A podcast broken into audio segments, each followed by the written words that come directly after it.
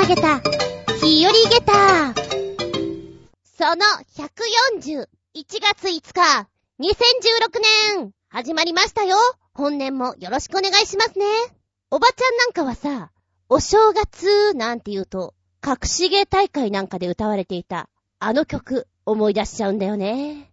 年の初めの試しとて、終わりなき世のめでたさをってやつね。隠し芸大会、子供の頃ずっと見てたな。今はないけどさ。さて、年末12時頃って皆さん何していた感じです？今年は自宅におりましたので、私、11時半ぐらいにお蕎麦を食べてまして、45分ぐらいには、まあ、テレビをこうね、何やってんのかなーって見ていた感じですね。普段はね、あんまりこう気にしてないの。だから、行く年来る年とかなのかな？親が見ていたから。で、あ、12時になりました。おめでとうございます。みたいな感じなんだけれども、今年は、あー、他の曲ってこんなのやってるんだ。ふーん。そういえば、あれだよね。年末って言ったらほらあれ。えーっと、大悟じゃなくて、大工大工とか歌ってんじゃんあれどこでやってんのかなーってこう回していたら、テレ東さんで、おーボレロやってると思って。ボレロというと、一定のリズムで構成されている独特な曲なんですよ。聞いたことあるじゃないかなと思うんだけど、ドゥン、ドゥドゥドゥドゥン、ドゥン、ドゥン、ドゥドゥドゥドゥン、ドゥン、ドゥン、ドゥドゥドゥドゥン、ドゥン。これでね、しばらく行きます。フルートによってメロディーが始まってくる曲なんですけれども、あのー、15分ぐらいあるのよ。え、11時45分でこれやってるって何？テレ東さんはこれで、年越しなんだと思ってね、ちょっと興味深くなってしまって、15分ぐらいのこの中で、リズムはずっと同じものを刻んでいます。で、メロディーがフルートからピッコロ、オーボエ、いろんな管楽器に変わっていくんですね。で、音も激しくなっていくんだけど、静かなところからだんだんだんだんこう、躍動的になるっていうのかな。で、バレエにすると、一人の人がセンターに立っていて、静かな動きで、ライトもね、手先だけを映してるんです。顔とか映してないんです。で、最初見た時に、ああ、これ照明さん大変だよな絞るのねなんて思いながら見ていたわけですよ。何目線とか言われちゃうかもしれないんだけれど。で、その後に、だんだん曲が高まってくるにつれて、このセンターにいる人の周りにね、男性が、あれ何人ぐらいいるの ?20 人 ?30 人とにかくいるんですよ。ずらりと。微動だにしないの。私思った。彼らはいつ動くんだろうかって。で、ボレロのバレエの振り付けとしましては、センターに人がいて、だんだん後半に盛り上がってくるにつれてみんなで動き出すシーンがあるんだろうなっていう、なんとなくね、聞いてはいたんですよ。いつ動くんだろうってじりじりしながら見ていたんですけども、これ、やっぱり、センターで踊れるのはすごく名誉なことだと思うのよ。で、周りにいる人も、ものすごいオーディションを受けて、この場にいるはずなのね。でも動いていない。すごい気になって、ちょっと私の中では、あの、家族の溢れ子をやっておりました。お父さん、安尾どこにいるのかしら？あ、安尾あそこにいるわ、お父さん。安尾動かないけれど。ね、あと、あと3分だけど、安尾いつ動くのかしら？みたいなね。そんな溢れ子をずっとお家でやってたんですよ。バカだなとか思いながら。もしかしたら、12時回ってもこの曲は終わらないのかもしれないとかね、いろんなことを考えながら見ておりました。この15分間で、一番最初から動いてる方ね、ギエムさんって言うんですけども、女性の方で、小さな動きからずーっと動いてるわけですよ。しんどいだろうなーって思いながら、後ろにいる男性も、ちょっとずつ参加してくるんですね。一人、二人、四人、六人。でも、後ろにいる団体は動かないわけですよ。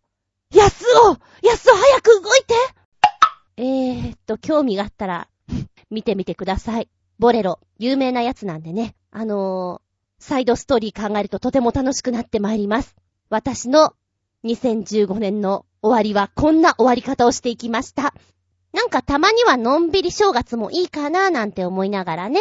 さて、そんなくだらない話をしつつ、本年もよろしくお願いします。さあ、お付き合いいただきますのは私。最近、頭の中鳴り響いてる音がある。トントントントン、昨日のニットン。まずいね。これがずっと鳴り響いてるよ。あつみじゅん。どうぞよろしくお願いします。トントントントン、日ののにトン。なんか言ってると楽しくなってくる。この番組は、ちょあへよ .com のご協力へて放送しております。正月はどこにも行かずにおりました。まあ、せいぜい昔お世話になりました。私何年働いたんだ、あそこで。9年か？なんかすごく長くいたな。っていうぐらい、そこでバイトをしていた。もうお店自体は閉めてしまったんですけども、あの、銀座で働いていた時のママん家に行ってきたんですよ。久々に行ってきた。えー、それこそ、7、8年前に、鍋やるからおいでーって言って行ったことはあるけどね。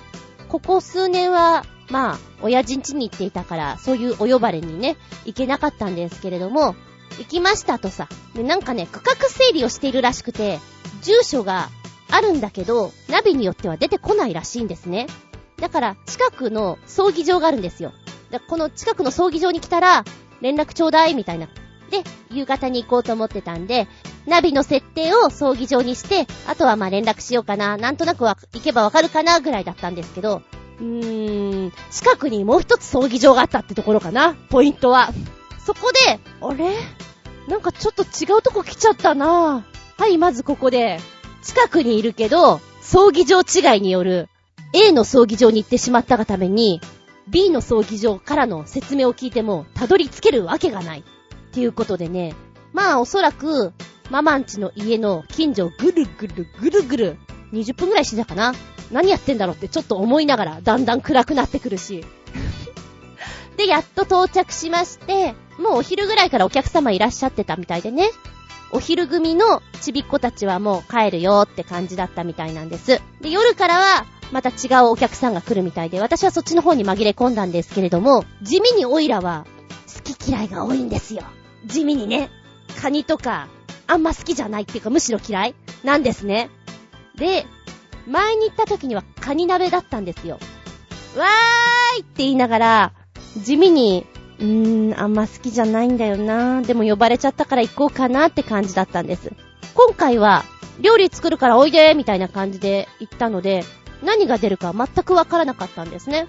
行ったらね、大皿でどんどんどんどん料理が出てくるんですよ。何ここ？すごいレストランみたいな。で、何食べたい？何でも作るよって。ちょっと待って。ビストロ SMAP みたいだなみたいな。で、びっくりしたのが、あの、食材がとても良いのですよ。何これ？今まで食べたことないもの手料理で出されてる。も、もてなされてるみたいなね。アワビも、どこぞかで食べた記憶があるんですが、それはそれは、硬くて硬くて、別に美味しくない食べ物だなと思ったの。海臭いし、海臭いって言うな磯の香りがとてもして、噛んでも噛んでも噛み切れないゴムなんでみんなこれ美味しいって言うんだろうと思っていた。が、しかし昨日、こうバター炒め的に出してくれたんですよ。硬くない。すげえなと思った。あと、タラバガニと、何ガニ？なんかカニの中華風に炒めたやつも出てて、今日これね、3回目か4回目作るの。え、ど、どんだけこのレストラン作ってるんですかって思いながらいただいたんですけど、美味しくいただける？あ、私カニ食べられるって思った。で、なんかね、チンジャオロースも作ってくれたんですよ。お肉がすごくいいものを使って、味が濃いめだけど美味しいなって思いながらこう、撮ってるでしょ？そしたら、もしかしてさ、ピーマン嫌い？あは？ば、バレました？お肉、お肉、お肉、タケノコ、お肉、ちょっとピーマン。お肉、お肉、タケノコ、タケノコ、タケノコ、ちょっとピーマンっていう取り方してたらやっぱりバレてしまいました。まあね、あの、ママたちは知ってるから、いいのいいの、あの子ね、ピーマン嫌いだから私食べるから別にいいのって言ってくれて、ふーみたいなね。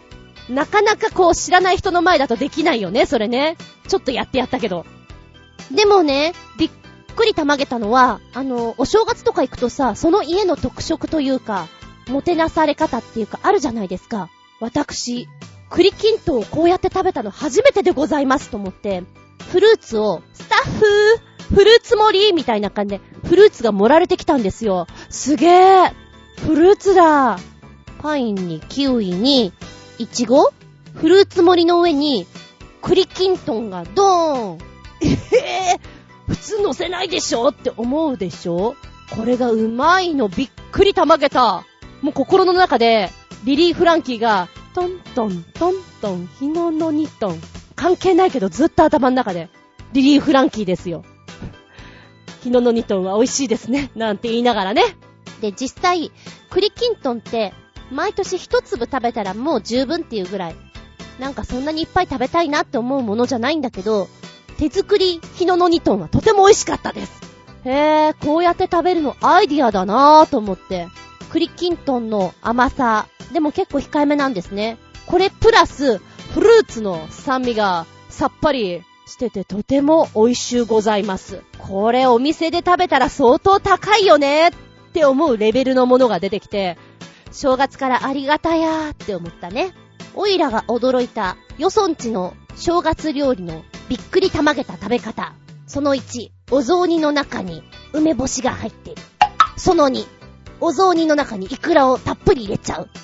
その3、日ののにトンをフルーツの上に乗っける。あーたまげた。あなたのお家のお正月料理はどんな風に出ちゃってる？ルルルメッセージタイム。はい、お便りいきます。ゴジアットワークさん。明けましておめでとうございます。本年もよろしくお願いいたします。コージアットワーク。写真付きでありがとうございます。にゃんこ走ってるね草むらをさ。やっぱ、この写真撮るには、コージアットワークさん、迷彩柄で草むらに寝っ転がってるんでしょうか そう考えると、だいぶ面白いです。ありがとうございます。こちらこそよろしくお願いしますね。もう一丁、ふつおた、お邪魔しまーす。いらっしゃい。私にとって恒例となっている初日の出の撮影。今年は初日の出スポットになっている場所ではなく、荒川の河川敷から街に登る朝日を撮ることにしました。コーヒーやハンバーガーなどの出店がない代わりに、人気も一切なく、猫は一瞬顔を見せただけでしたが、ゆっくりと撮影ができました。今年はナショ上の写真ページで年越しで上位16作品に居座ってしまったため、深夜の神社のお焚き上げを撮影するという予定をすっかり忘れてしまいました。元旦の朝に通りがかって、神社の掃除をしている新刊の方に話を聞くと、今年はお焚き上げのしめ縄やお札に混じって大掃除のゴミを出していた不心得者がいたのだとか。しかも、燃えるゴミじゃなかったんですよ。って、そこじゃないでしょ？三が日のうちに人のいないオフィス街とか商店街とかに行ってみるつもりです。ああ、間に合わなかった年賀状も、密かに直接家に訪問して投函してしまわなければ、筋肉痛になりそうです。いや、もうなってます。ずんこさんは三が日、どのように過ごしましたか？では、そうそう、大晦日にコージアットワークさんからメッセージいただいておりまして、えー、現在、ヨアショットのトレンドの一番下に私の写真が入りましたっていうことでお知らせいただいておりまして、ごめん、リアルタイムで気づかなかったからあれなんだけれども、でも、時間も時間だし、ちょっとお出かけできないよね、とは思った。うん。うーん、でも、あれよね、神社とかに大掃除のゴミを持ってってるってわけでしょすごいよね。ハート強すぎるよね。なんでそんなことしちゃうのかなって思う。普通に捨てなよ。まあよくテレビでそういうとこでさ、ここダメなとこなんですよ。なんでやってるんですかって言うと、もっともらしいこと言ったりするじゃん。みんながやってるからいいんだぐらいな。ああいうの見ると腹立つよね。お前んちに捨てたろかって思うよね。もうなんかゴミのマナー悪いのってすごく嫌だ。あれでしょ？コンビニとかでもさ、最近、外にゴミ箱を出していない理由が、家庭内のゴミを捨てられてしまうからっていうんで中に入れてたりするじゃないですか。で、わざわざ自分家からそこにゴミを入れてくっていうのわけわからないと思って。だって別に業者じゃない限りにはそんなお金も払ってないでしょ？なぜそこに入れてくか。お前んちの前に捨てたろか？っていつも思う。日本はさ、ゴミのマナーがとてもいい国だと言われるけど、まだまだだよね。そういう面では本当にまだまだだなって思う。もうさ、今割と防犯カメラでチェックしてる時代じゃん。なんかやってやりたいよね。捨てたやつの家の前に2倍3倍でこう置いてってやる。マイナスポイントをつけてやるみたいな。策を練ってやりたい。そういう仕置き人が出てもいいんじゃないかと思う。チャララーン。いいと思う。どうだろう。はい。そして、人気のオフィス街や商店街っていうのはなんか知ってる場所なんだけども、いつもとお顔が違うから、ちょっとワクワクするのあるよね。わかる気がする、それは。早朝とかもそういう顔じゃない？そういう中を歩くのも結構好きだな。えー、そして、間に合わなかった年賀状直接訪問して投函というのね。私もやったことあるな。結構ビビられる。何？来たの？来たの？みたいな。行ったんだよ、家が近いからふふふってね。メールとかで後で教えてあげる。今はあんまりやらないけれど、ちょっと遊びがてらいたずら心を持ってやったりもしますね。今年の三が日、うーん、まお出かけは一回しましたけど、特にこれをしなきゃ、あれをしなきゃっていうプランの中で動いてる感じではなかったですね。せいぜい近所うろうろぐらいです。一日、500歩も歩いておりません。そんな感じかな。いかんな。後でちょっとお散歩しようかな。なんて思ってますけどね。でもなんか、普段忙しい分、こういうお正月の方がなんかのんびりしてていいかなとはちょっと思ってる。いや、帰省されていた方、遠出されていた方は、U ターンラッシュに揉まれて揉まれて、ああ大変ですよね。まあ今年はね、4日から仕事を始めの方が多いと思うので、しょうがないよね、それはね。なんとしても3日のうちに帰らなければ。で、割と、早い時間帯に U ターンも入ってて大変なんじゃないかなと思う。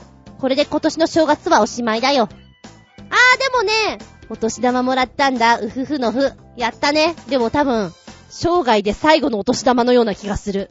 子供っていいよな。毎年もらえて。もらってたけどさ、私も。ありがとうございます。あー、そうだ。懲りずにまたトレンドに入ったら教えてください。続いては、新潟県のヘナチョコヨッピーくんからメッセージ。お正月ということで、お餅に関する記事です。なんか、こんにゃくゼリーを擁護しているような記事ですな。タイトルこんにゃく入りゼリーよりも、喉に詰まって死亡した件数が多い危険な食べ物ベスト 10! どんどんどんどんどんどん。なるほどね。えー、こちら2008年の記事なので、データは古いかもしれないんですけれども、おいらね、こんにゃくゼリーすごく好きなんですよ。あの食感、弾力が。でもさ、なんか、すげえ悪者にされてる感じがして、食べる側の注意というの？そこなんじゃないかなって思うんだけれど、だものすごい万南さんさ、いろいろ工夫されてるじゃない。なんか、気の毒だなってちょっと思うんだよね。記事がこんなのがあります。こんにゃくゼリー、また幼児死亡、対策取られず、17人目。ということで、万南ライフのこんにゃく畑マンゴー味を凍らせたものを当時1歳9ヶ月だった幼児に与えたところ、死亡してしまったということなんですけれども、ごめん、擁護したいというかさ、1歳9ヶ月じゃん ?1 歳9ヶ月に、こんにゃく畑、あのゼリー状のものを凍らせたものって結構でかいぞ。それはね、母親だと思うんだよね。やっぱり食べる側だと思うのもっと小さくするとかさ、しないと。だから、私は万南ライフさんはやり玉にあげられてるなっていう感じがずっと前からしておりました。というのは私の一意見なんですけれども、なんかあれみたいじゃん。アメリカとかでさ、マニュアルっていうのがすごく事細かに書いてあるじゃないですか。なんとかしないでくださいっていうのを。電子レンジの中で濡れたペットを乾かしてはいけませんみたいな。なんか当たり前のことが普通に書かれてたりするじゃない？そういうの書かないとわからないのかなっていうようなことまで書いてあるじゃない？ちょっぴりそこに日本が近づいてるような気がして、こう、お年を召された方や小さな子供っていうのはやっぱり喉に詰まらせやすいっていうのはあると思うので、こういった食べ物を食べるときには周りにいる人がすごく注意してあげなきゃいけないと思うんだよね。だから、会社さんばっかりになんか責任を押し付けるっていうのはどうですか？とは思います。まずは自分でも気をつけて、で、会社さんも気をつけてっていうところじゃないのか。いや、いいんだけどさ、熱くなってしまってすまん。すまんよ。なんかこう、人様に責任を負わせる感じがずっとしてるようなさ、そういうのがよろしくないなと思って。ごめんごめん、本題から逸れてしまったかな。えーと、ベスト10だったね。まあ、ざくっといくよ。第10位が、ゼリー白滝。第9位が、カップ入りゼリー。第8位、流動食。第7位、おかゆ。第6位、団子。第5位、飴。第4位が、寿司。第3位、ご飯。第2位が、パン。第1位が、餅。ということです。もう一度言います。これは2008年のデータなので、多少今はズレがあるとは思うんですけれども、でもこういったもので、まさかおかゆで喉詰まらせないでしょって思っているけれど、ところがどっこい。そういうこともあるんだよっていう、危険は付きまとってるんだよってことを知っとけばいいんじゃないかなと思う。うん。こういう情報を知ってるのと知らないのとでは、やっぱ違うからね。えー、しかもデータ上、窒息死全体の年齢を見ると、65歳以上の方、それから1歳から4歳までの乳幼児が多いということなんです。やっぱり、今年もさ、お正月に都内だけでも結構な数搬送されてるじゃないですか。お餅は毎年この時期気をつけてください、気をつけてくださいって言っててもやっぱりそうなってしまうから、まさかうちは大丈夫。まさかうちはねっていうのがやっぱりあるんだろうね。で、いざ喉に詰まらせて、あーってなってしまう。あと、なんか一番最後の方に書かれていて、あ、そうだよなと思ったのが、こんにゃく入りゼリーはさ、やっぱりことあるごとに叩かれてるじゃないですか。危険な食べ物だとか、改良されて改良されて、今また違う形になってますよね。でも、お餅というのは伝統的な食べ物で、確かに喉に詰まらせて亡くなってしまう方も多い。だけども、あんまりこうバッシングされないというか、お餅という食べ物が歴史が古いからね、もうその伝統的な食べ物に対してどうこうしようっていうのがあまり動きがないみたいなんですよね。やっぱりお正月に救急車の音とか聞くとさ、さっきからすごい鳴ってるんだけど、この辺でも、ドキッとするよね。うん。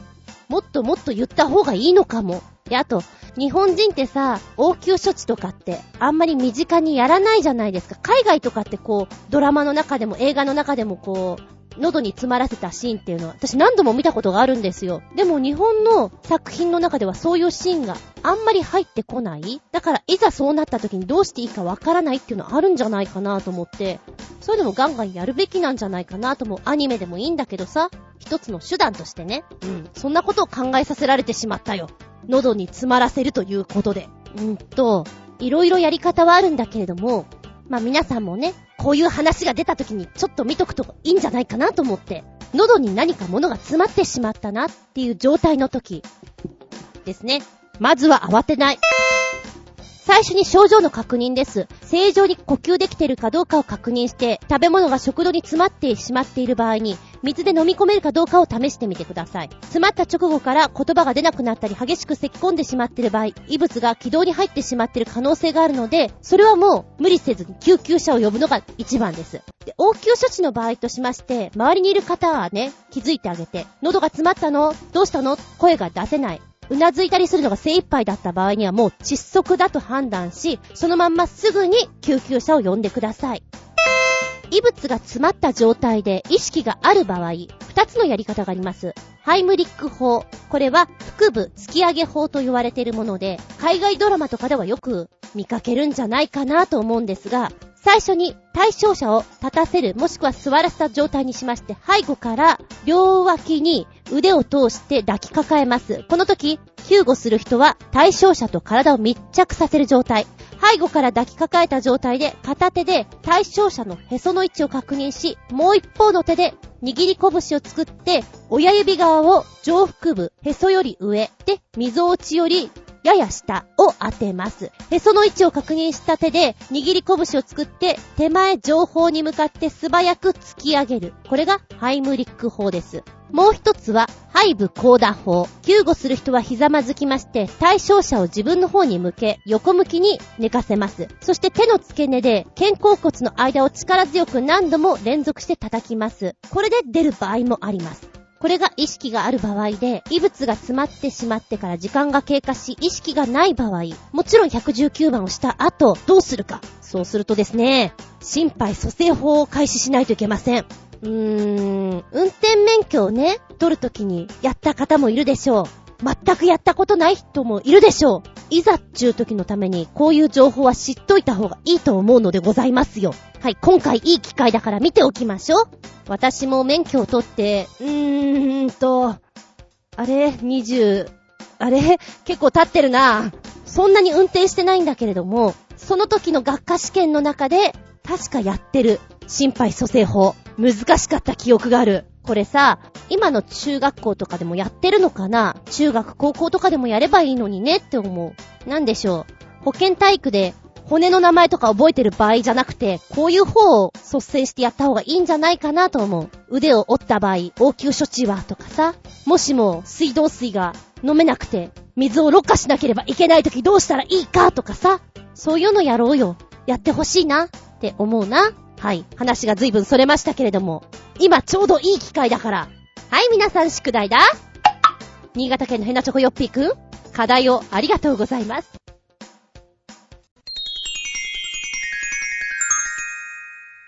シシピアウトタイム。今回のテーマは、1月5日、いちごいちごということで、いちごをテーマにしていきたいと思います。いちごって言うと何浮かぶよいちごと言うと、いちごのショートケーキ。でしょ？いちご大福から柔らに出てくる、猪熊地五郎先生。でしょ？あとは、いちごのパンツ。でしょ？まあ、大きく分けてこの辺？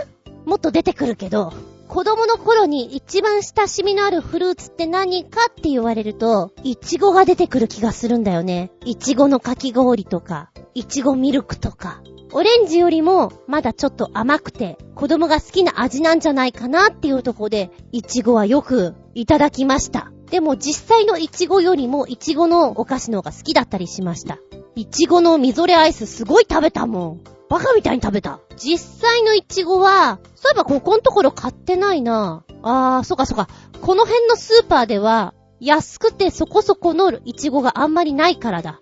安いのは非常に、美味しくない、う、うえーっていうような味のはよく売ってるけど、うーん、なんかそんなの買ってもしょうがないじゃん前はよくね、住んでたところの近くは、高くもなく、美味しいイチゴが結構手に入ってたんで買ってたんですよ。ただ、イチゴってさ、めっちゃ足が速いじゃんだから買うと、乗るまで食べなきゃいけないっていうのはあったな。今日はこれだけ食べなきゃいけないみたいな。色が変わり始めるから今日までだ食事よりもまずイチゴみたいな。そんなのあったかな。だからお昼とかにももうイチゴは絶対に持ってくみたいなね。ありました、そんなのが。イチゴジャム、美味しいよね。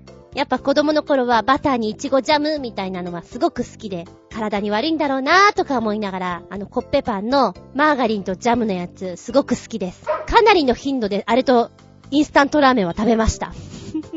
必ずセットで。どちらかというと、カレーのインスタントラーメンとコッペパンのジャムマーガリンね。あれはよく買ってたな。でも今はちょっと大人になったから、ストロベリージャムが甘いなと感じてしまう。くどいなと思ってしまって、子供の頃はあんまり好きじゃなかったブルーベリーだとか、マーマレードとかをつけるようになってしまいました。味覚の変化です。私も大人になりました。みたいな。そうだな。やっぱりイチゴって言うと可愛らしい、あの、女の子が好きそうな印象を受けますね。え、そして二つ目に浮かぶ、イチゴ大福。これいつ流行ったの？いつよ？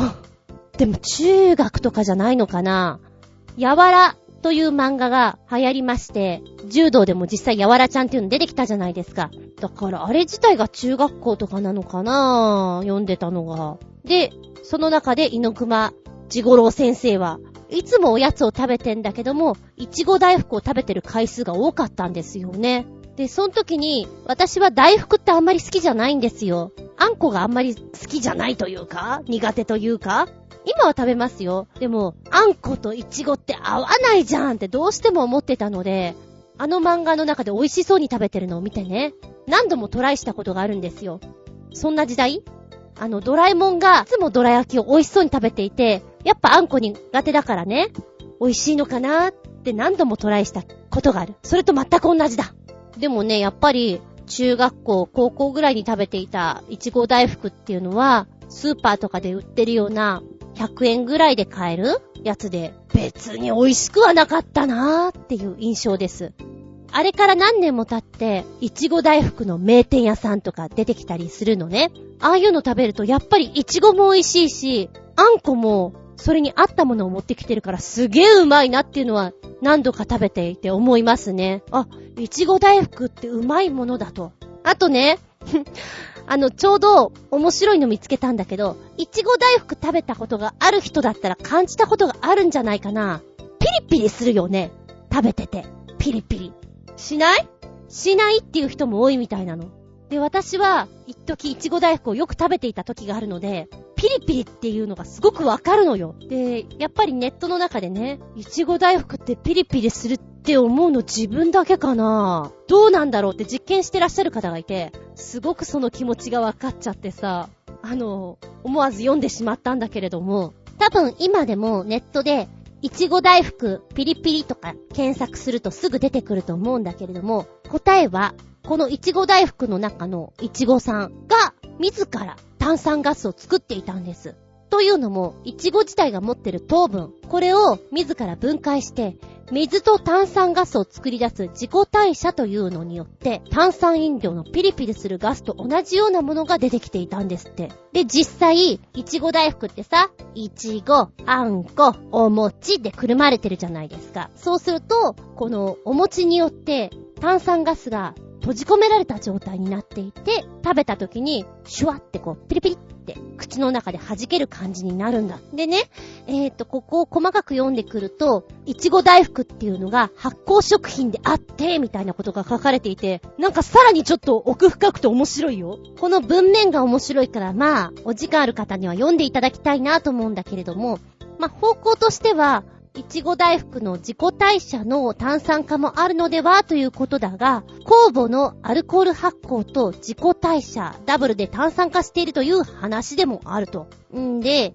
いちご大福の皮についている酵母菌が、糖度の高いものを栄養源としてアルコール発酵することもあって、副産物は二酸化炭素とアルコールだけだから、なんかだんだん、こう、科学の実験を思い出すようなはてはて、どんなだったっけ？ってちょっと思わなくないんだけど、どちらかというと、果物の糖分というよりは、あんこの糖分と酵母が反応していて、発酵されていってるんじゃないかっていう話でもあるみたいです。で、あとはお餅にくるまれてる分、そこでね、なんか中でいろいろ行われてるというか まあ、ちょっと読んでみてください。面白いですよ。へー、みたいな。まあでも、いちご大福でピリピリが分かった人はちょっと嬉しくなっちゃう記事かもしれないです。まあ、話が逸れてしまったんですけど、私はいちごというといちご大福が一緒にリンクして出てきてしまって、やわらを思い出します。あとは、日本の可愛いアイテム、女の子の可愛いアイテムとしては、なぜかイチゴっていうのは、可愛いに入ってくると思うんですよ。髪飾りにしろ、手鏡の絵柄にしろ、出てくることが多いかな。プチトマトではなく、ここは、イチゴであるみたいな。リンゴではない、イチゴであるみたいな。まあ、そんな中で、なんとなく、イチゴのパンツって印象を受けます。かわいい。では、私の連想ゲームはほっといて、メールの方行きたいと思います。コージャットワークさん、イチゴ。明けましておめでとうございます。おめでとうございます。実は私はイチゴが大好きなので、年末、そりゃもう山のように買いました。紅ほっぺとかの大ぶりなイチゴよりも、とちおとめなどの小ぶりなイチゴが好きなので、安入りされている粒の小さなイチゴは大歓迎です。食べ方は水洗いしただけで、何にもつけないのが好きです。食後にどんどん食べます。うーん、あとは特にイチゴに関する話題はないかなそうそう、イチゴを食べるときに、ちょっとだけ海苔の佃煮をつけてみると、ある果物の味がすると言われてます。うん。確かに似ているかも。正解は、お試しください。では、えいちごに海苔の佃煮である果物になるの？なんだろう。え？柿とか？わかんない。ちょっといちご買った方がいい？じゃあ。ええー、じゃあ、ちゃんとしたお店で買おうかな。この辺は美味しいの売ってないから。いちごは美味しいね。子供の頃はなんだか知んないけど、牛乳にこう、半分ぐらい潰していただきませんでした練乳で食べるより牛乳で食べる方が多かった気がします。うちはね、あの、スプーンが、つぶつぶになって平べったい先割れになってるやつでこうギュギュ潰す。今思うとあれあんまり綺麗な食べ方じゃないよなーって思うんだけど、よくあの食べ方をしていた。なぜだろう？昭和だから？なぜだろう？疑問に思います。いちごもさ、酸っぱいいちごってあんまりなくなったよね。だいたい甘いやつ。だから外れはあんまりないなと思う。うちの方で売ってるいちごは味がしない？あんまりしない。甘くもないんだけど、みたいな。そういういちごはよく売ってる。寂しい感じです。じゃあ、明日か明後日に、いちごと海苔の佃煮買ってみる。柿か。かなって思う。柿とか琵琶かなって思うんだけど、うん。ちょっと、おいら味音痴なところあるからわかんないかもしんない。やってみるけどね。面白そうだから。ありがとうございます。宿題ですね。あとあれだね。いちごというと、何年前？今はもう普通になっちゃったけどさ、フリーズドライのいちごにホワイトチョコレートをかけたやつが、すげえ流行ったよね。ドトールとかでワッと売り出してさ、え、こんなに？っていうぐらい、いろんなお店で売ってたような気がする。ありがとうございます。そして、新潟県のヘナチョコヨッピーくん。いちごいちごで思い出すバンドといえば、あれですが、あれは、お正月にはふさわしくないヘンテコバンドなので、そのうち紹介します。かっこ笑い。あ、そういうのがあるんだ。今、いちごっていうのでいくと、千秋が浮かびました。うん。確か、いちごが好きだった。まあ、あの人はバンドというか、バンドか？うーん、なんだけどね。うん。バンド名とか色々ありそうだもんね。いちごなんていうのは。ありがとうございます。えーっと、今、いちごで思い出したのが、プリティウーマンの中で、リチャード・ギアとジュリア・ロバーツ出てくるわけなんですけれども、シャンパンだったかな？と、ストロベリー持っていて、これとこれを一緒に食べるといいんだよ、みたいなね、味が引き立つんだよ、みたいなこと言ってたと思う。でも子供の頃ってさ、シャンパンとかってわかんないじゃん？スパークリングワインとかああいうのって。ただシュワシュワするみたいな。美味しいんだ。へえ、なんかおしゃれだなぐらいな感じでしか見てないから、今ちょっと、うん、本当に思い出したなって感じですね。そうだいちごというとさ、カレンダーをご覧ください。22日の上をご覧ください。15日ですよね。22日の日に、ローソンでロールケーキを買ってみてください。いちごが入ってますよ。これ知らなかったんだけど、ローソンで22日にロールケーキを買うと、いちごがついてくる。なんでっていうと、カレンダーの22日の上にはいちごが乗ってるから、15が乗ってるでしょ？いちごが乗ってるから、22日のロールケーキにはいちごが乗るんですっていう意味みたいです。最初知らなかったからびっくりした。面白い。こういうダジャレは大好きです。そうだ。今回、あの、ネタ募集でかけた時に、載っけた写真ね。あれ、いちご大福タルトなの？面白くない？タルトなんだけど、いちご大福も分解した状態で乗っかっててね。もうなんだか、和なんだか洋なんだか、不思議な食べ物になっちゃってるなーって思って見ていたんだけれども、まあ今の時期にしか出てこないであろう限定スイーツなので、興味があったらぜひ、1800円ぐらいだったかな、ホールで。そんな高くないので、買ってみてくださいよ。いちご大福だから、ご年配の方にも受けるかもしれない。でもタルトだから、お若い方にも好評かもしれない。いちご大福タルト。まあ今はね、いちごスイーツいっぱいあるから、そんな時期だから、いろんないちごを食べていただきたいなと思う。でも、22日には、ぜひローソンに行ってくれたまえよ。ロールケーキを買ってくれたまえよ。ってな感じで、本日のテーマ、いちごでした。メッセージありがとうございます。ではお便り参りましょう。取り残し分より、新潟県のヘナチョコヨッピーくん、メッセージ。ネタもないので、面白そうなスポーツ競技をご紹介します。上級者同士がやっているのを見ている分には、卓球よりかははるかに面白いと思うんだけどね。自分でやるのは絶対無理だな。かっこ笑い。と、どんな競技なのでしょうか？ポチッとな。はい、来たよ。タイトル、ヘディング卓球、ヘディスの2014年スーパープレイトップ10ということなんです。ヘディング卓球ああ、なんかもう想像ついちゃうなって感じかな？ヘディスとはドイツ生まれのスポーツです。まだ新しいんですよ。2006年にカイザースウェンテンという街で生まれました。当時学生だったルネ・ベグナーさん。プールに遊びに来ていた時に、ボールをヘディングで卓球台の片側からもう一歩へパスすることを思いついたんです。プラス、サッカーしようかなーと思った時に、フィールドが使えなかった。ねえ、サッカーって場所取るじゃないですか。簡単手軽にできるスポーツということで、卓球台のとこでやったら面白いんじゃない？っていうことでスタートしたのかな。2006年にアイディアから生まれたこのスポーツ。なんと2008年には正式にドイツのルネさんが通っていた大学ですね。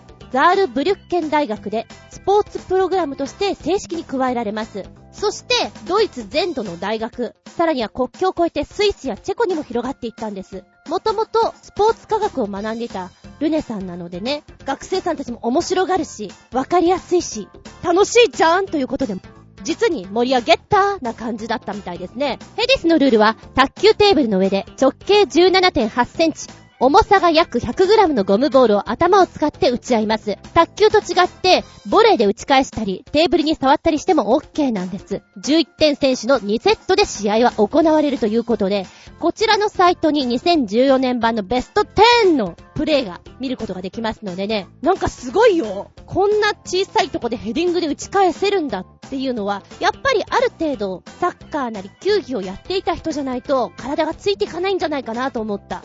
うーん、そうね。本当に高校生、大学生以上じゃないと難しいんじゃないかなって。小学生とかも多分できるんだけど、夢中になりすぎちゃって、卓球台の角っことかに頭ぶつけて大怪我になりそうだからやめた方がいいんじゃないかなって、ママ目線で見てしまった。際どいボールとかもね、走り込んで、取るんですよ。すごいよ。低いボールとかも、あ、低く姿勢を落とせば、そのボールは取れるけど、その返したボールがまた返ってくるじゃない？その時までに体勢を整えるっていうのが難しいよねと思ってね、面白いです。私もできないなっていうか、最初にこう、サーブっていうの？をヘディングしてこう、相手のコートにインするかどうかっていうのはまずそこができないような気がする。あと頭がちょっとクラクラするような気がする。二日酔いの時とかやめとけって感じかな。うん、面白いね、これね。もうすでにさ、日体大とかはやってるかもしれないよ、ヘディス。あと、10年ぐらいしたら、温泉地でヘディスをやってる温泉客が いるかもしれないよ。プロのさ、サッカー選手にこれやらせてみたいね。でも、的が狭いとこだから意外と難しいかもね。うん。ヘディス、今後どうなるかなって、ちょっと楽しみなスポーツです。頭クラクラにならないかなありがとうございます。もう一丁、続けて新潟県のひなちょこよっぴーくん、メッセージ。海外でですが、自転車でも運べるキャンピングカーが売り出されたそうな。これが日本円で46万円としたらめっちゃ高い気がするな。そりゃ普通のキャンピングカーを買うのと比べたら安いんだろうけど、物がこれだからね、かっこ笑い。僕だったら5万円でも買わないな。5万円でも買いたくないキャンピングカーって、どんなのかしら？ーっときたきた。タイトル自転車で持ち運び可能な折りたたみ式キャンピングカーで自由な旅を。折りたたみ式キャンピングカー。ゴミ箱？そうねー。えー、いや、きっとこのままスクロールするとなんか、びっくりたまげた、なんかすごいことになるんだよ。きっと、えっと、こちらの折りたたみ式キャンピングカーの紹介ということで続いているわけなんですけれども、見るからになんか変だな。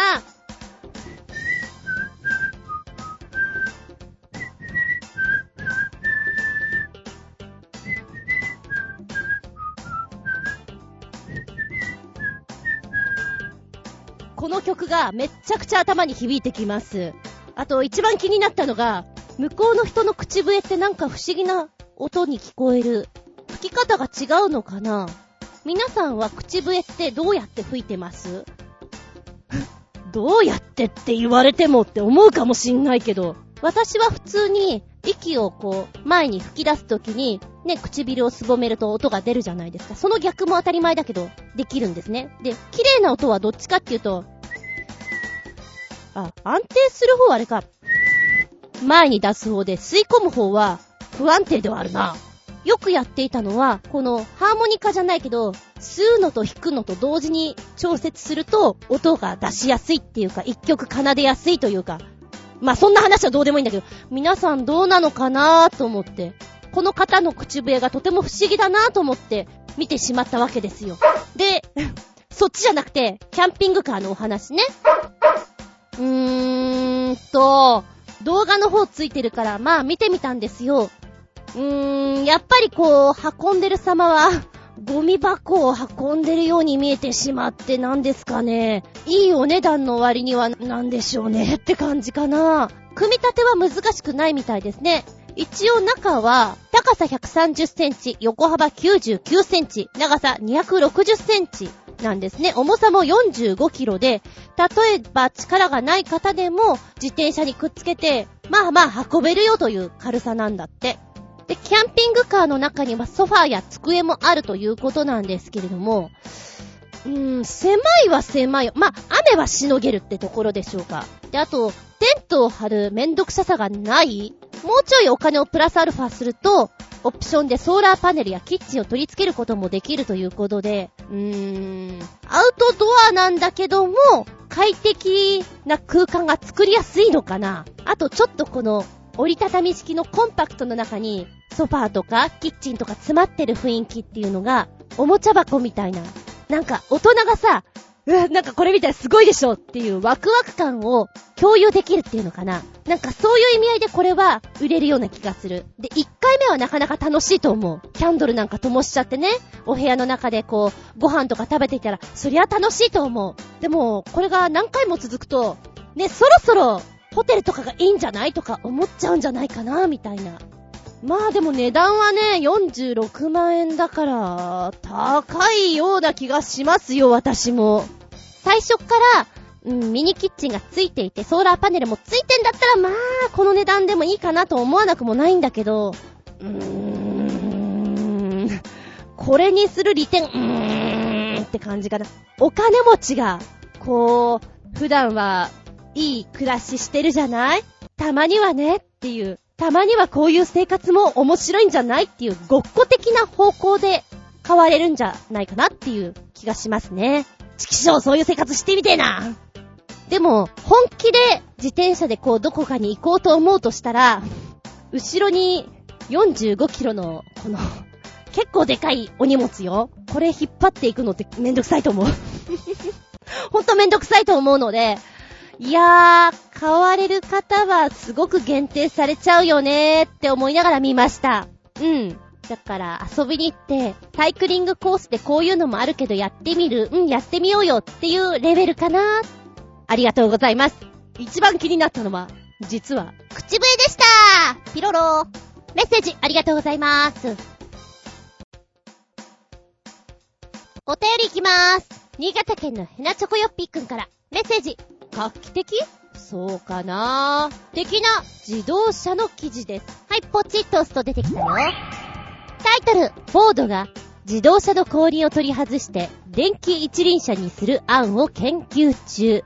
というのをですね、アイディアを特許出願し認められたそうなんです。アメリカで。元々のアイディアは、交通渋滞に巻き込まれた時などに、車を駐車場に止めると、そして自動油圧ジャッキで後輪を持ち上げ、次に後輪の一つを取り外し、シートやフットレスト、ハンドルなどのパーツセットと合体させると、電気一輪車になりますよと。そして、電動モーターはタイヤの中に組み込まれているので、バイク以上に小回りが効いたものになって、渋滞の中でもスイスイ縫っていけるから素晴らしいではありませんかと。さらにですよ、駐車場に置いた自動車、こちらは三輪になっているので、誰にも盗まれないであろうということで、現在はまだ机上の案に過ぎないんだけど、今後電気自動車は普及していくことを考えると、フォードがこの特許を実現に持っていく可能性が高いのではなかろうかということです。うーん、面白いっちゃ面白いけどね、現実的かって言ったら、この油圧ジャッキでこう、取り外したりなんだりっていうのは結構手間なんじゃないの？そう考えると、車にスペアタイヤを積んでいるという過程の方で動いた方が現実的ではなかろうかと思ったりもするんだけど、いかがなものだろうか？でもさ、今はタイヤ一つという話だったけども、全部のタイヤでそういうことができるのであるならばね、車は置いて、サイクリングみたいな感じで街中走ったりするのも楽しそう。まあまあ、夢は広がるよね。あー、でも、うーん、難しいような気がするな、おばちゃんは。どうだろうか。でもこういうの考えてる時ってさ、楽しいだろうね。ほら、なんか未来が近づいてくる感じがするよ。聞こえない？ほらありがとうございます。はい、もう一丁。新潟県のヘナチョコヨッピーくんメッセージ。旧ソ連のスペースシャトルに関する記事です。ソ連もスペースシャトル作ってたんだね。全く記憶にないよ、かっこ笑い。こんな宇宙船工場の廃墟に行ってみたい？はい、ポチッと押すと出てくるかな？まだだよ。時間かかるよ。まだだよ。まだだよ。あ、来た。はい、ソ連のスペースシャトルブラン。廃墟となった宇宙開発の夢の後。こちらのブランは1988年11月15日、カザフスタンにありますバイコヌール宇宙基地から打ち上げられ、206分間にわたって地球を2周して帰ってきたそうなんですね。実際この時は無人のテスト飛行だったんだけども、このテスト飛行の後、いよいよ友人で宇宙飛行を計画というところまで来ていたんです。ですがこのブランなんですが、まあ、昔、ソビエト連邦と呼ばれる時代に作られたものだったんですね。このソビエト連邦は1991年に崩壊してしまいまして、えー、その混乱の中でブランの開発計画もそのまま消滅してしまったということなんです。92年に有人飛行の予定だったからね、なんかもったいない感じですよね。ここまで行っていたんだったらって。当時、ソビエト連邦とアメリカっていうのは、常にこう二大勢力じゃないけど、お互いに意識をし合っていた時期ですよね。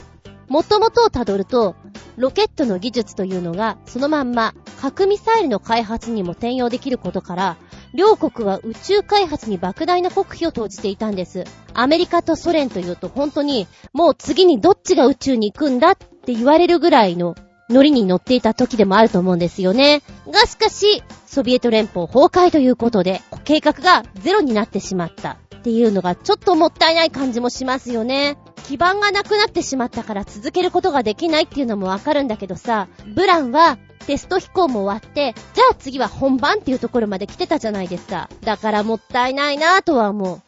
今何かできるかって言ったら、もうすでにブランよりもどんどんどんどん新しい技術が盛り込まれた子がいっぱい作られてると思うから、逆にブランを使うには、ちょっと古臭いよね、ナンセンスだよねっていうところまで行っちゃってるだろうしさ、せっかくいい力を持っていた子が、実力を出せないで、残念ですなって、そう思います。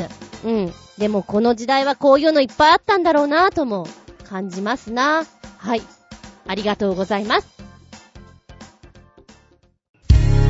この番組は、ちょあへよ .com のご協力へて放送しております。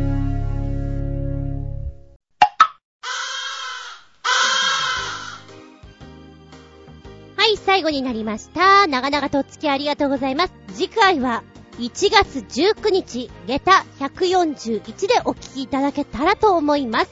テーマは、特殊能力でいこうかな。身近じゃないようなお話、特殊能力。だけどちょっと待って。もしかしたらそれって特別な能力かもしれないよっていうところからいこうかな。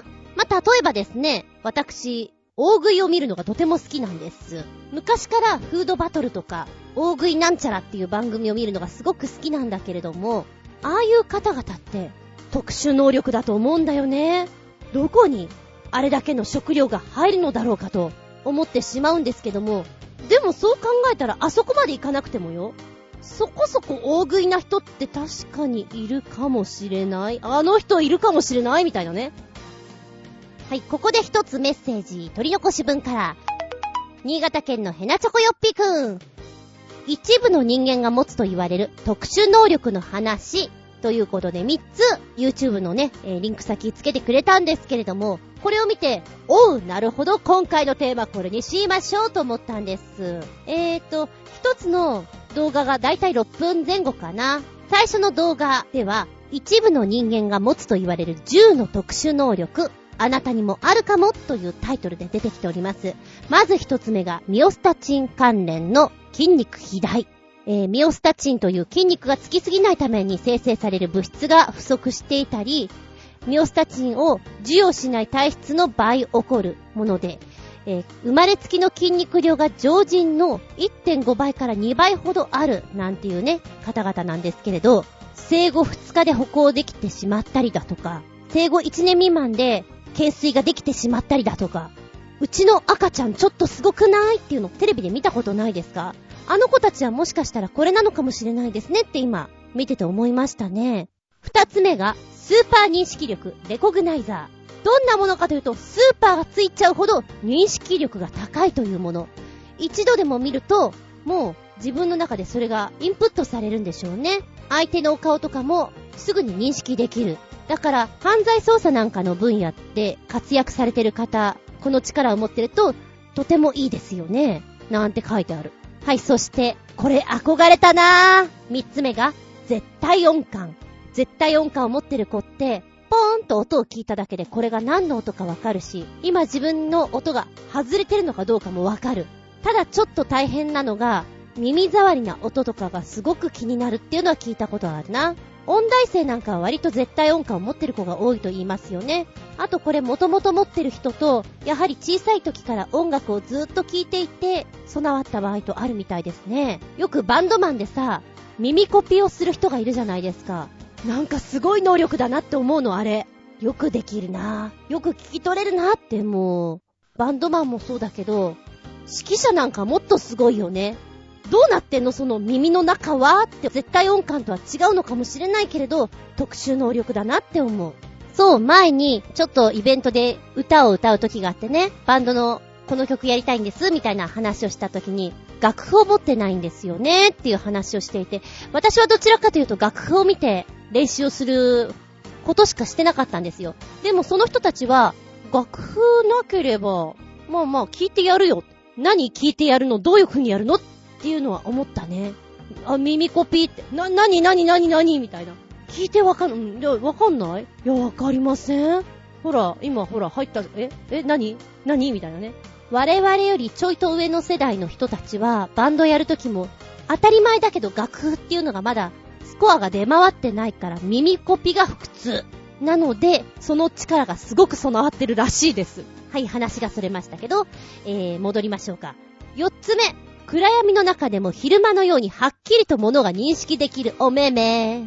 で、ちょっと脱線してこれが面白いなっていうか怖えなとも思ったのが、アメリカでは刺せば誰でも暗闇で50メーター先まで見える目薬になるものが開発されていて、刺すと白目の部分も黒くなってしまう。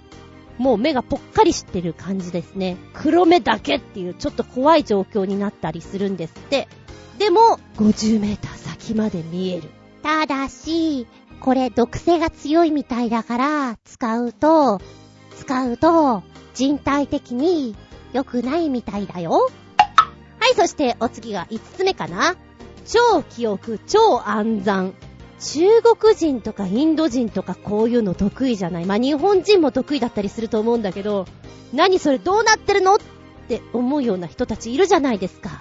テレビとかでも見たことがある暗算を、電光掲示板の中でこう数字がパッパッパッパって変わっていく中でも計算ができてく。いるよね。ソロ版とかやってても結構強いみたいだけどね、だからどこまでが本当なのかなとも思う。そう、また話が逸れちゃうけれど、ちびっ子たちのね、自己 PR、特技何かありますかって、暗算が得意ですって、いう子がいて、あの、数字言ってみてください。いや、言ってもいいけど、正解とかどうすんのって、あ、じゃあ計算してみたいなね。だから先生方ともう一人が計算の紙をこう書いて、実際電卓を叩きながら、その女の子がね、4桁までなら大丈夫ですとか言って、すごくない ?4 桁までだったら、ある程度いけるんだって。で、こうやっていて、私聞きながらもう、私はもうそういうの、やる気も起きないんですよ。すげえなーと思って見ていたんだけど、あれもちょっと力だよね。あと、超記憶、演習率を今から言います、みたいなね。今回もなんかいたなぁあの 暗唱しますって言って、言ってるんだけど、我々はそれが正解なのかどうかが、こう、答えを見てないからわからなくて、はい、はい、はい。なんかすごいと思うんですけど、これをどう評価していいかわかりませんっていう自己 PR をしてくれた子がいますね。超記憶。デカとかに向いてそう。弁護士とかね。ちなみにね、こういう方々って脳の一部の血流が他の人より多いということが原因でこういう症状が起きるみたいなんですね。だからもしかしたら一般の方でも脳の血流を良くすれば記憶力っていうのはアップできるのかもしれないね、受験生みたいなね。そんなこと書いてあります。6つ目が帯電体質。電気を帯びやすい体質の人。まあ、中には磁気を帯びやすいっていうの、そういう方もいたりしますよね。7つ目がスーパーテイスター。通常の方々に比べて味覚が鋭いっていうの ?3 倍ほど味がしっかり感じ取れるっていうことで、ソムリエサンドとか料理長、割とそういう方で優秀な方がお持ちの舌なんじゃないかなと思いますね。あ、ちょっと面白いのは、敏感な味覚を持ってるじゃないですか。だから苦味のある緑黄色野菜だとか、油臭い食品はちょ、ちょっと苦手みたい。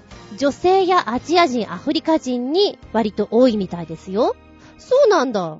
なんか、男性って感じですけどね。ソムリエさんなんか特に。そして続いてがショートスリーパーですね。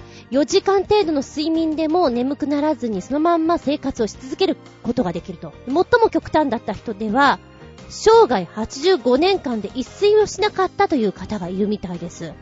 ほんとかよ目開けて寝てたんじゃないの？って思っちゃうんだけども、アル・エルパンという男性は、そうだったみたいですね。お家にベッドがなかったそうです。はい。9つ目が、共感覚。シナスタジアと呼ばれているものですね。刺激に対して普通の感覚と同時に異なる感覚を感じる特殊な視覚現象なんだって。えー、なんか意味わかんない。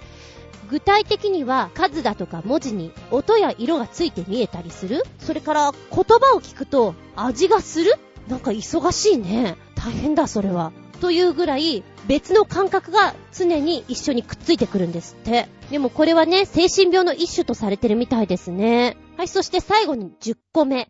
4色型色覚、テトラクラマシ。今ね、えー、画像の中に39色ブワーっと縦線でカラーが出てるんですよ。これを見ていて、33色見分けることができたら、それはこの力を持ってるみたいですね。今、10個だけこういう特殊能力を言いました。が、あと2つ、この YouTube の方のね、動画がくっついていまして、うーん、例えばね、人間コンピューターだとか、あとは、痛みを感じない人とかね。中には、おいおいおいっていうのもあるし、これはすげえなっていうのもあるし、ちょっとこの辺を見ていただいて、特殊能力というお話をしていきたいなと思います。憧れたよね、こういうのね。あれ？もしかして、おいら、特殊能力持ってんじゃん？とかね。あ、三つ目だったかなこれ面白いなと思ったのは、レコードの、この、溝を見てね、これが何の曲かわかるんだっていう力なんかすごくない？これは、ビートルズだね。レッド・イット・ビーが入ってるみたいなね。わかるっつうのは、うーん、なんか、生活的に何か役に立つっていうわけじゃないんだけど、なんだか知んだけどすごいよねって思っちゃう。で、二つ目、三つ目は割とどちらかというと、大道芸とかそっちの方の力かなーなんて思わなくもないけど、まあ面白いから見てみてください。次回の1月19日、テーマは特殊能力でいきたいと思います。あなたが、俺って、特殊能力持ってんのかも、とか、おいらの友達、ちょっとすごいかも、とか、気がついていないだけで実は面白いの持ってるかもね。もしよかったら教えてくださいな。お便りは超平ホームページ、お便りフォームから入っていただきますか、もしくはパーソナリティブログの方にコメントを残しください。直前になってこんなのやるよーと出す予定です。でなければ私のブログ、ずんこの独り言の方にメールフォーム用意してございます。こちらの方にポチッと入っていただきますか、じゃなければ、やはり直前になってテーマ募集かけますのでこちらにコメント残しても構いません。常に用意しておりますのはこちらのメールアドレス。全部小文字で、geta__zun__yahoo.co.jp geta__zun__yahoo.co.jp こちらの方にサクッと送っていただけたら嬉しいかな。テーマは、特殊能力です。令和次回は1月19日、日付が変わるその頃に、下駄141でお聞きいただきたく思います。お相手は私、ちょこっと面白いよと言われて、ちょっと見てみた。東京グール面白いかも。読みたいかも。あつみじゅん。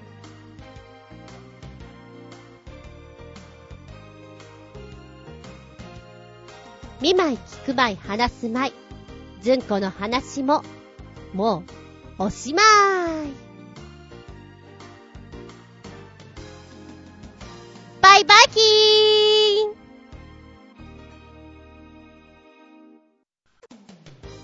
おまけのけ、初夢。見た？初夢？なんか夢見てたような気がするけど、多分大したことないものを見たんだと思うんだよね。元を正すと、7時ぐらいだったか8時ぐらいだったか、にゃんこに起こされました。なになにどうしたの？うん、どうしたの？窓？で、窓をカラカラって開けて、その後、今何時よ。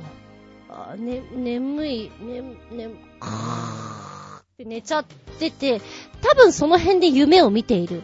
けど、どんな夢かというのは覚えていない。まあ、そんなに飛び抜けて変な夢ではなかったんでしょう。インパクトに残らないような夢を見ていたはず。まあ、正直、初夢ってそんなもんかも。大したものは見た記憶がないかもよ。はい、では、おまけの系初夢、コジアットワークさん、お邪魔しまーす。らっしゃいな。今年の初夢で、私はテレビ番組に出演していました。どうしても断れなかったらしく、気分で椅子に座って、なんだかよくわからないことを自分だけ楽しそうに話しまくる司会者の隣にいました。と司会者が、さーってここでサプライズ動画です。と宣言。実は番組スタッフが10年以上にわたって、あなたの失敗やドジを取り続けていて、今日はそのダイジェストを5分にまとめました。というわけで、AD の合図で笑ったり手を叩いたり、ヤジを飛ばすオーディエンスの前で、BGM のクリッシー・ハインドの歌声とともに自分の失敗するシーンを延々見させられるという内容。これって、初夢としてはどうなんでしょうか？ウケる !YouTube でこの歌をつけてくれてるんだすごい細かく覚えてるね。Don't get me wrong. これが流れながら、自分のダイジェストシーンを5分間延々と見ると。どんな夢ですか、それ？なんか自分の中で正そうかなとか、いろんなことを思ってるから、そういう夢になっちゃったとか。コミカルだよね、また。しかもこのさ、この曲が若干この80年代風のリズムというのアイドルとか歌ってそうじゃない？嫌だな、そんな5分間見るの。なんでよって思っちゃう。今、第三者として聞いておりますから、すごく面白いですけど、どうしちゃったって思うだろうね。え、パッと目が覚めた時に、何？今のっていう印象？それとも、ふっひゃひゃひゃ、超ウケるんだけどって感じ？やっぱ、前者かな？何？今の夢。なんでこんなの見たかな？ポカーンみたいな。音楽との構成がまた、可愛らしいです。学生時代の自分、バスケをしていて、先輩からふざけられて、いろんなことあったな。そういえば舞台にも立った。そういえば、写真を撮ってこんなことあった。不審者に間違われた。いろんなのが、走馬灯のように、この5分間に 凝縮されてるわけでしょおかしいですよ。これなかなか。いいね、でもね。ちょっと、うーん、結婚式とかでやったら、受けるか受けないかの、瀬戸際なんで難しいところではあるんだけど、なんかあの、神父の人柄みたいなんで、こういうのやってみるの面白いかもね。周りは、気分盛り上げた。本人はもうドキドキ大魔人が、ドッキンドッキンドドドッキン。な、なになにこれ？なんでこんなのやって、なんで知ってんの？なんで？なんで？なんで？びっくりたまげた。友達だから知っている。身内だから知ってるっていうの、こういうの、集結して作った V っていうのを結婚式で流してみたら、非常に心臓が痛くなって面白いかもしれません。ありがとうございます。ナイスな夢です。はい、続いては、新潟県のヘナチョコヨッピーくん。おまけの毛、初夢。なんか見た気がするが、もう忘れちまったな。なんも覚えてないから大した意味のある夢ではないし、そもそも初夢に何の意味があるのだろうか。例えば、大嫌いなあいつが死んだ夢を見たとしても、それが正夢として実現することはほとんどないでしょうしね、かっこ笑い。さらに言うなら、初夢が正夢になったとしたら、世の中大変なことになるよ。だから、初夢なんて気にしなくていいんだよ。白チュームでも見てりゃ楽しいんだよ。かっこ、さらに笑い、ですって。そうね。初夢に何の意味があるのかって言われたら、なんでそこだけ重要視するんだろうって思わなくもない。で、ちょっと今見てきたんだけどね。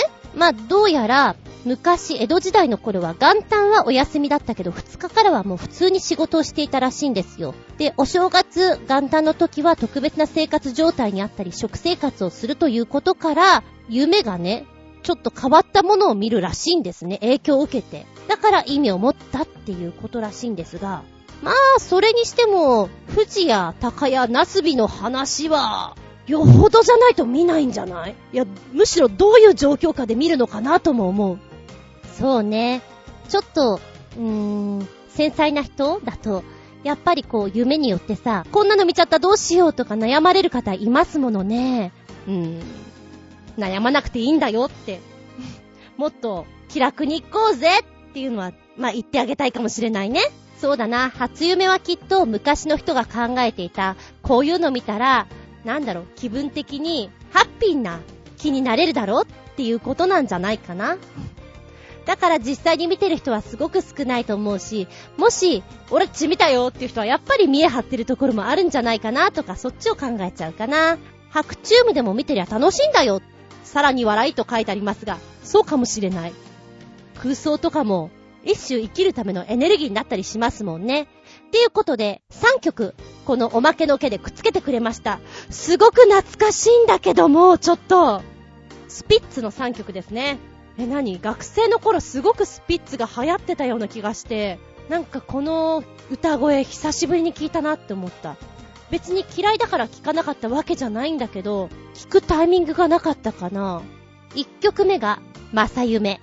2曲目が、夢じゃない。3曲目が、夢追い虫。